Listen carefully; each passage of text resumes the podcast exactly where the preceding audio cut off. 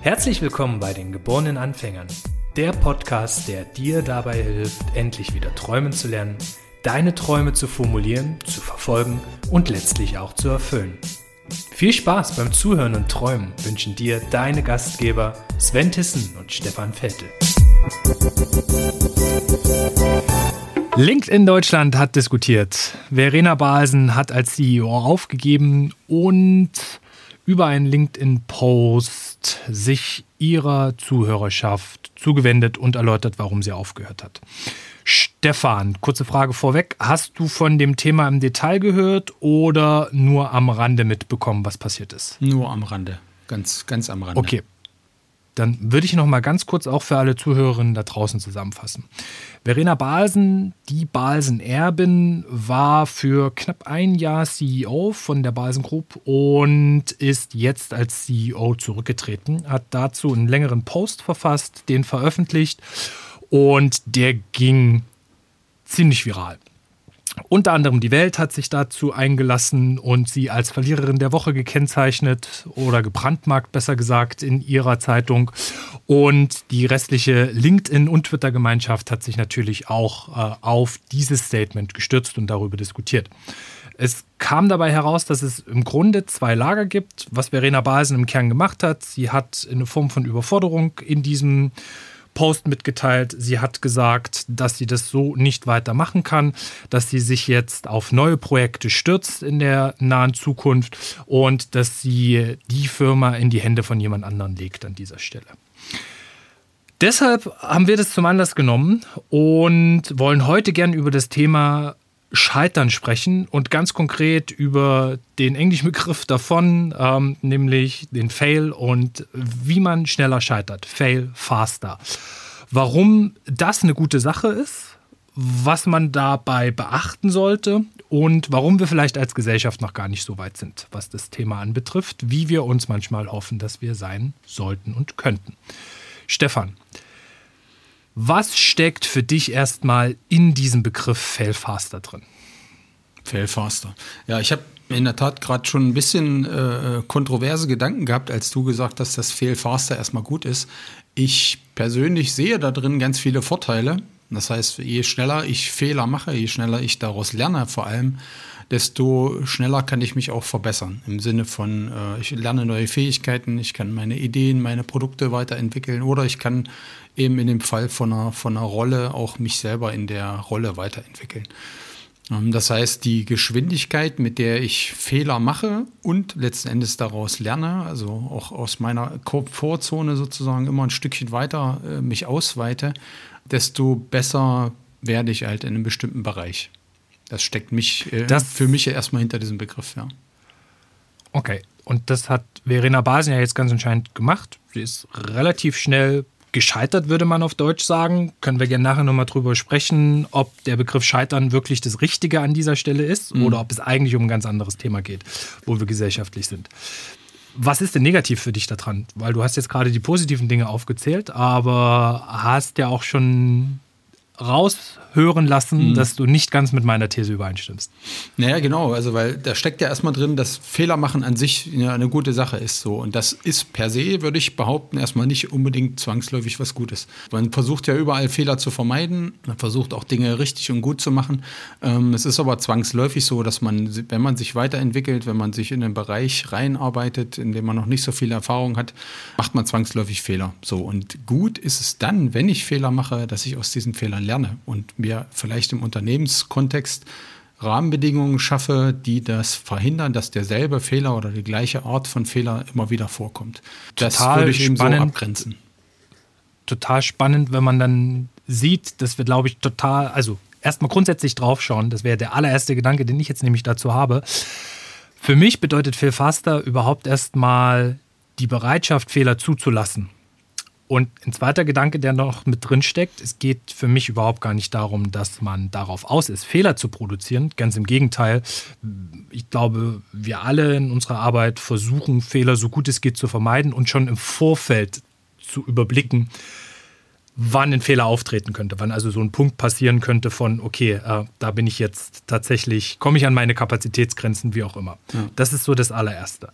Das zweite Thema ist, und das ist das Thema Angst, das hatten wir jetzt auch schon ein paar anderen Folgen immer wieder mit, die Angst davor, Fehler zu machen und dadurch nicht ins Handeln zu kommen. Das ist für mich persönlich der ganz, ganz wichtigste Punkt an dieser Stelle, nämlich Fehler zuzulassen und nicht vor Angst vor Fehlern zurückzuschrecken, einen Schritt zu gehen.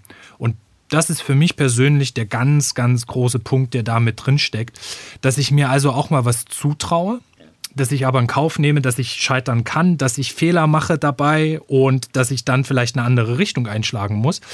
Aber dass es mir immer viel, viel mehr Respekt abzollt, wenn jemand seinen Weg gegangen ist und er dann gescheitert ist, als wenn jemand gar nicht gestartet ist und hinterher sagt, okay, das habe ich vorher schon gewusst, dass das nichts wird. Und wenn wir jetzt mal auf Verena Basen zurückschauen, ich habe kurz versucht zu umreißen, was passiert ist an der Stelle. Was nimmst du gesellschaftlich immer so wahr, wenn es um das Thema Scheitern eigentlich geht? Weil das scheint ja eines dieser ganz zugrunde liegenden Themen zu sein, wenn wir über Fehler sprechen und über unsere Gesellschaft und auch das, was sie als Reaktion jetzt erlebt hat. Mhm. Naja, was, was mir da auffällt, ist, dass ganz viele Menschen oft dazu neigen, von außen zu bewerten oder äh, sich von außen anzumaßen, manchmal auch tatsächlich von außen zu bewerten, was jetzt gescheitert bedeutet, was ein Fehler ist.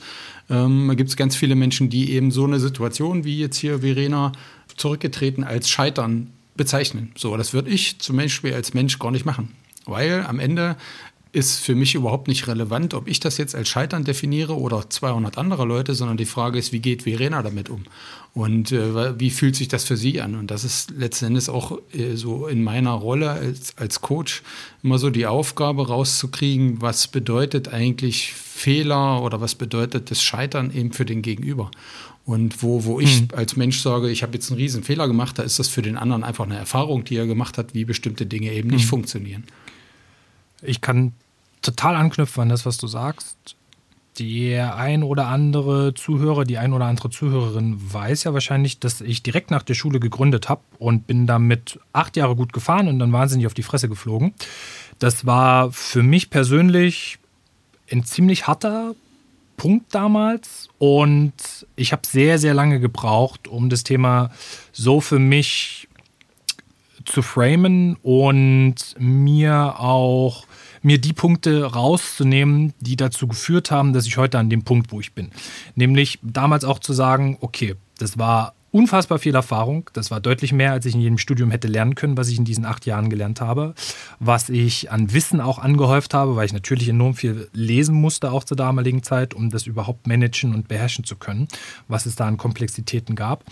Und es hat mir sehr, sehr viel Mühe gekostet. Und das ist so ein zweiter Gedanke von, wie ging es mir selbst damit? Da bin ich dann irgendwann mal gut damit klargekommen und kann heute sehr selbstbewusst sagen, es war die beste Entscheidung, dass ich gegründet habe und es war auch ein guter Punkt, dass ich gescheitert bin damit, weil das mit mir persönlich unfassbar viel auf einer Persönlichkeitsebene gemacht hat, wie ich mit Fehlern umgehe, was ich daraus nehme, wie ich auch wieder aufstehe, was ich brauche dafür, um wieder aufzustehen.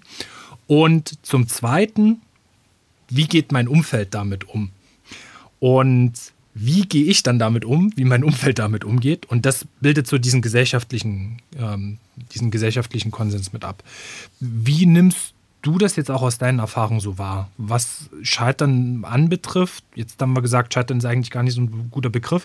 Was würdest du sagen, was brauchen wir als Gesellschaft, damit wir, damit ich mich in dieser Situation im ersten Moment nicht als gescheiterte Persönlichkeit empfunden habe oder hätte, sondern stolz erhobenen Hauptes rausgegangen wäre und gesagt habe, okay, next. Mhm. Tja, das ist natürlich eine sehr schwere Frage, weil das, die gesamte Gesellschaft zu beziehen ist immer relativ verallgemeinert oder relativ pauschal. Ähm, um da trotzdem eine gute Antwort zu geben, aus meiner Sicht, aus meiner, meiner Brille wäre es so, wenn hinreichend viele Menschen es schaffen, ähm, mit sich selber besser im Reinen zu sein, was das Thema Fehler, was das Thema Scheitern angeht, dann kippt irgendwann auch die gesellschaftliche Verurteilung von, von diesem Begriff Fehlern und Scheitern.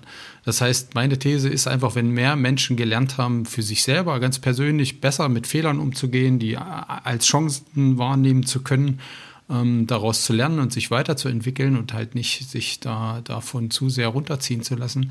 Das heißt, wenn es also so viele Menschen gibt, die das für sich geschafft haben, dann kippt das irgendwann um. Dann gehen die auch mit Fehlern anderer ganz konstruktiv und viel besser um.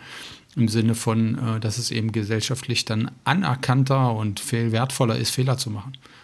Ja. Das heißt aber, dass so wie wir auf Fehler reagieren, an sich auch so eine Art Glaubenssatz dann ist dass man, dass uns irgendwann mal eingetrichtert wurde, man macht keine Fehler und wenn ja, dann ist man eben eine gescheiterte Persönlichkeit und irgendwoher muss das ja kommen. Die Frage stelle ich mir gerade.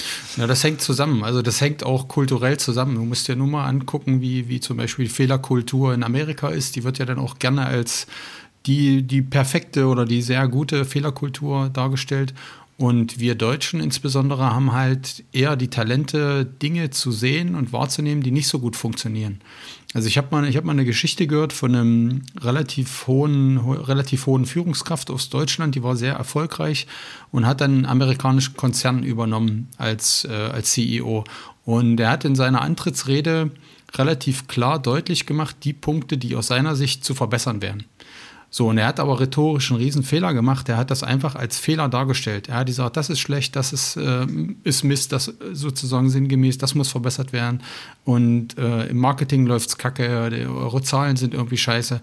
Und er hat es einfach rhetorisch sozusagen so schlecht verpackt, dass die Amerikaner das als totale Demütigung und Abwertung empfunden haben. Und äh, im Nachhinein gab es dann auch ein, äh, Berichte dazu, dass wenn er das hätte als Chancen zur Verbesserung kommuniziert, also alles, was ihm aufgefallen ist, das war faktisch richtig und das war auch sehr gut und es ist auch seine Aufgabe, da letzten Endes auch gut analytisch reinzugehen. Aber die Art und Weise, wie er das äh, kommuniziert hat, nämlich auf diesen Fehlern, auf diesen schlechten, negativen Dingen rumzureiten, das hat ihm letzten Endes seinen Job gekostet und äh, mhm. zeigt einfach auch mal, wie der Umgang mit Fehlern und mit der Bedeutung und mit der, mit der Art und Weise, wie, wie ich das abwerte, ähm, was das eben für Folgen hat, auch für größere Gruppen an Menschen. Ja, Wenn es ein ganzes Unternehmen ist mhm. oder, oder eben gesellschaftlich, ist der Effekt dann ja mhm. auch der gleiche. Jetzt sind wir doch wieder bei Gesellschaft angekommen. Ja. Du hast gerade sehr schön, sehr schön eigentlich amerikanische Denkweise und das der deutsche Perfektionismus, zumindest diese Lesart von deutschen Perfektionismus. Ich ja. stimme dir grundsätzlich erstmal zu, dass es, glaube ich, nicht die Gesellschaft gibt, aber es gibt so ein paar Ideen von unserer Gesellschaft, die wir auch haben, mit denen wir ja jeden Tag aufwachen und mit denen wir versuchen umzugehen.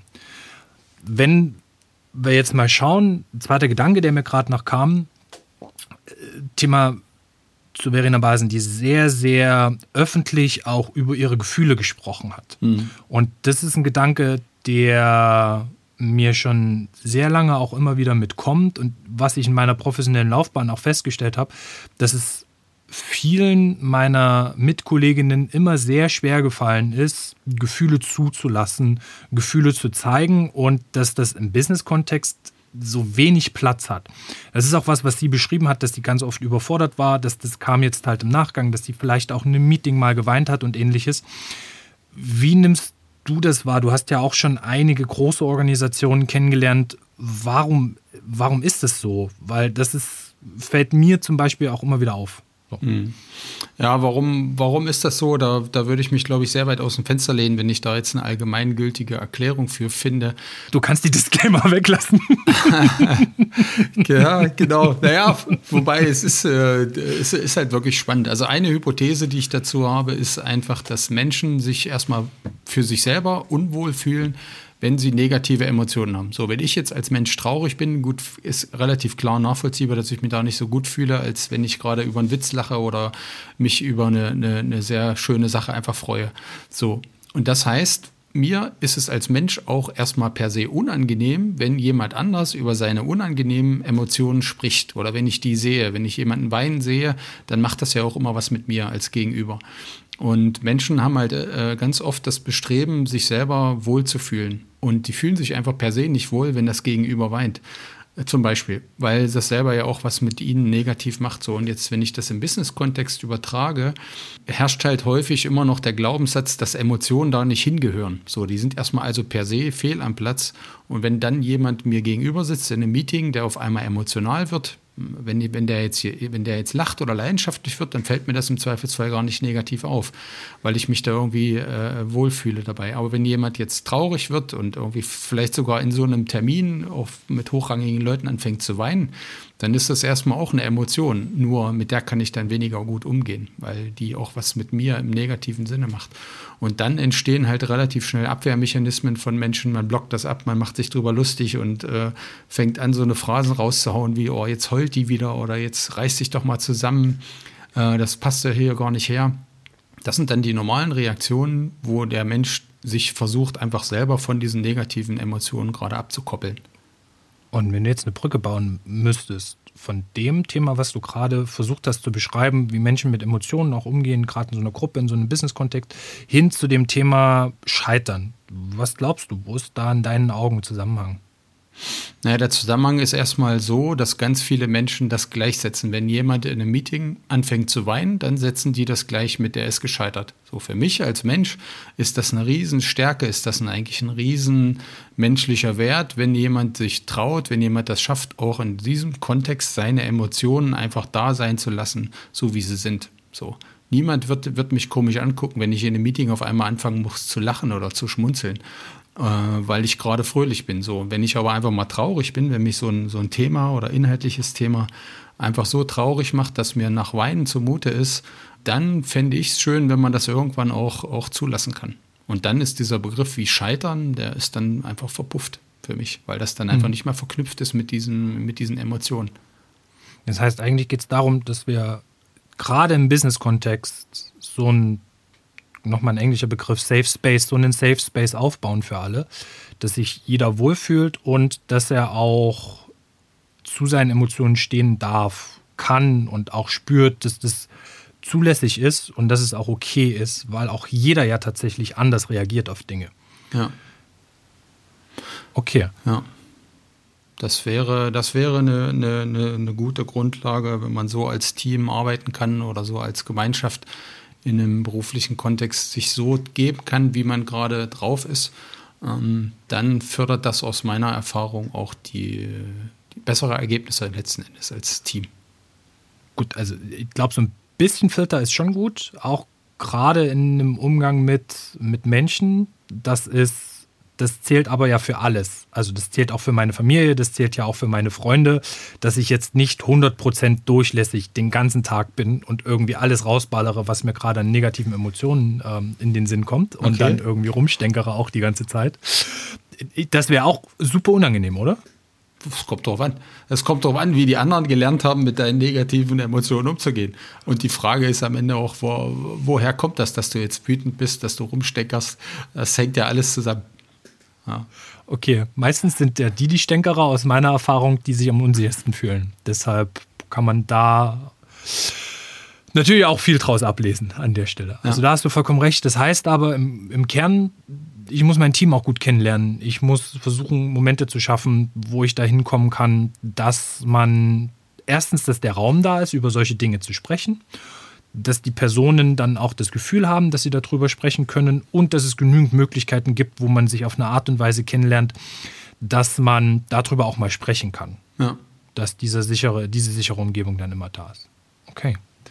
Das waren jetzt zwei große Aspekte schon mal von dem Thema Fehlerkultur in Deutschland, Perfektionismus das Thema Emotionen, wie ist das eigentlich verknüpft mit dem Thema Fehler, Scheitern, dem Zulassen von Fehlern und damit eigentlich auch ins Tun kommen, was ja genau das Thema des Podcasts ist. Mhm. Jetzt haben wir beide auch viel Erfahrung mit Leuten gemacht, die Wissen und Theorie sehr, sehr hoch schätzen. Und wir beide im Gegensatz dazu, ich nehme dich jetzt einfach mal mit in die Klammer, ja. wir beide im Gegensatz dazu sehr pragmatisch sind, ins, relativ schnell versuchen, ins Tun zu kommen. Wo, wo glaubst du, hat das seine Grenzen, das Tun? Das wäre jetzt so eine Frage, die ich mir gestellt habe. Und wann glaubst du, ist Theorie und Wissen wichtig und wann ist es nur ein Teil der Wahrheit? Das waren jetzt waren relativ viele komplexe Fragen. womit soll ich denn anfangen? Wir fangen mit dem hinteren Teil an. Wann glaubst du, hat Wissen und Theorie eigentlich seine Grenzen? Und wann geht es darum, jetzt krieg den Arsch hoch, komm ins Tun und nimm das Scheitern im Kauf? Mhm. Naja, das ist auch so ein bisschen so eine philosophische Herangehensweise, glaube ich, dass einfach viele Menschen haben ein unterschiedliches Sicherheitsbedürfnis. So, wo der eine sich wissenschaftlich bildet, wo der eine Studien liest, äh, um, um sozusagen theoretisches Wissen zu sammeln, wie bestimmte Dinge funktionieren, wie man auf, auf Situationen reagiert oder wie ich fachlich irgendwas umsetze. Da ist eben ganz viel Wissen auch manchmal in bestimmten Bereichen sehr notwendig. Und der, der andere, der zieht seine, seine Weisheit oder seine Erkenntnis eben aus Erfahrungen, die er selber gemacht hat. Und am Ende für mich, du, du weißt, ich habe auch mal Informatik studiert mit Schwerpunkt Informationsmanagement und das ist eigentlich so, dass aus reinen Informationen wird irgendwann Wissen, wenn die in einem bestimmten Kontext sind. Und Wissen ist halt in einem Zusammenhang mit einem bestimmten Thema, sind eben Informationen in einer bestimmten Struktur und in einer Art und Weise damit umzugehen. Und der nächste Schritt ist dann letzten Endes die Erfahrung, nämlich was mache ich aus dem Wissen? Wie kann ich dieses Wissen praktisch umsetzen, um einen Nutzen rauszuziehen? Also wie kann ich aus dem Wissen, wie ich ein Modellflugzeug baue, wie kann ich wirklich eben so ein Plaster- oder Holz- oder Papierflugzeug bauen, das dann auch funktioniert? Und da kommt dann sozusagen der Transfer von eben von diesem theoretischen Wissen in die, in die, in die praktische, ins praktische Leben rein. Das heißt aber eigentlich braucht es beides. Also du brauchst Wissen, und du brauchst die Aktion.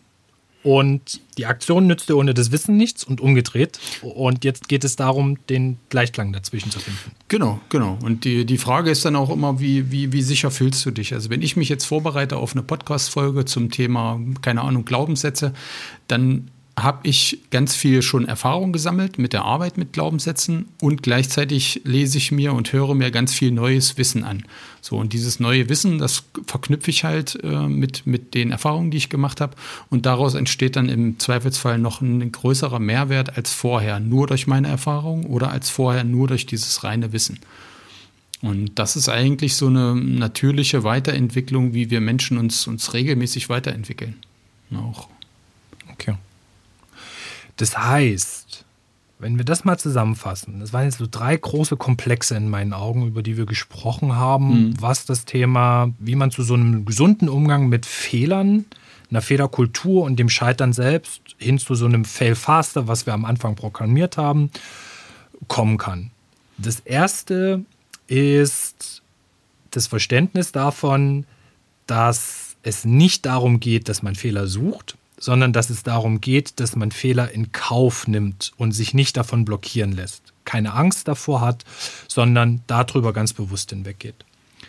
Das zweite große Thema, dass eine Fehlerkultur und ein Fehlfaster funktioniert, auch in einem gesamtgesellschaftlichen Kontext, und da können wir kleinste Subeinheiten von Gesellschaft nehmen, was letztlich ein Team ist, weil da jeder Repräsentant möglichst von der Gesellschaft auch mit dabei ist dass man sichere Umgebung schafft, in denen wir über unsere Emotionen, über unsere Ängste sprechen können, damit wir überhaupt dahin kommen, dass wir ins Tun kommen und damit eventuell Fehler machen können und uns damit verbessern können. Und der dritte große Bereich war das, was wir jetzt zum Schluss besprochen haben, hin von ich brauche Wissen, ich brauche Theorie. Das ist enorm wichtig für viele auch, um eine gewisse Sicherheit zu bekommen. Da sind wir beim ersten Punkt. Und zum Zweiten, ich brauche Theorie und Wissen, um ins Tun zu kommen. Beides befruchtet sich aber gegenseitig, weil ich übers Tun, vielleicht auch über Fehler machen, die ich dann gemacht habe, mir Wissen aneigne, ich daraus hoffentlich lerne und mit diesem neu gewonnenen Wissen dann die nächste Iteration machen kann und damit dann hoffentlich erfolgreicher bin, weil ich die Fehler vom vorherigen Mal vermeide. Mhm. Das wären jetzt so die drei Punkte, die ich mitgenommen habe, die das Thema Failfaster unterstützen und die uns in diesem Teamkontext zum Beispiel auch enorm weiterbringen könnten. Ja, perfekt. Stefan, bevor wir die Zuhörerinnen jetzt fragen, was denn ihr letzter größter Fuck-up war, die Frage an dich. Was war dein letzter großer Fuck-up, den du mit unseren Zuhörerinnen teilen möchtest? Ja, da erinnere ich mich gerade an so an meine Anfangszeit in der Selbstständigkeit und da hatte ich die, die große fixe Idee, parallel zu einem Dienstleistungsportfolio, zu einem Coaching und Unternehmensberatung ähm, noch eine Plattformidee umzusetzen. Also eine Plattform für eine digitale, ähm, ja, digitale Plattform für verschiedene Dienstleistungen. Und ich hatte so irgendwie so die, den, den fixen, die fixe Vorstellung, dass das einfach nebenbei noch funktioniert. Und habe mich da auch mit zwei Menschen zusammengetan. Wir haben uns regelmäßig freitags getroffen, äh, haben auch immer mal uns gegenseitig bekundet, dass wir in unserer Freizeit und wenn noch Zeit übrig ist, da an dieser Idee weiterarbeiten.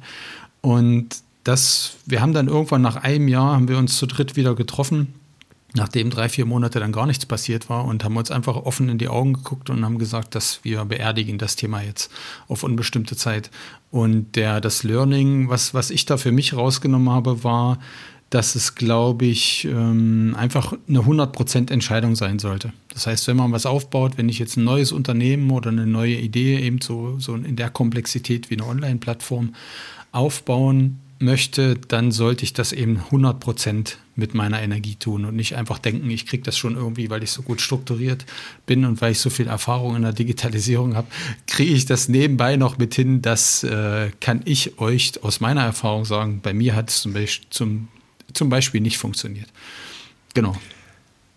Danke fürs Teilen, Stefan. Und jetzt seid ihr dran. Was war euer letzter großer Fuck-up? Teilt es gerne in den Kommentaren, schreibt uns gerne an mail.dieanfänger.de. Und an dieser Stelle, Stefan, vielen Dank für das heutige Gespräch. Es hat mir wieder viel Spaß gemacht. Danke an alle Zuhörerinnen da draußen.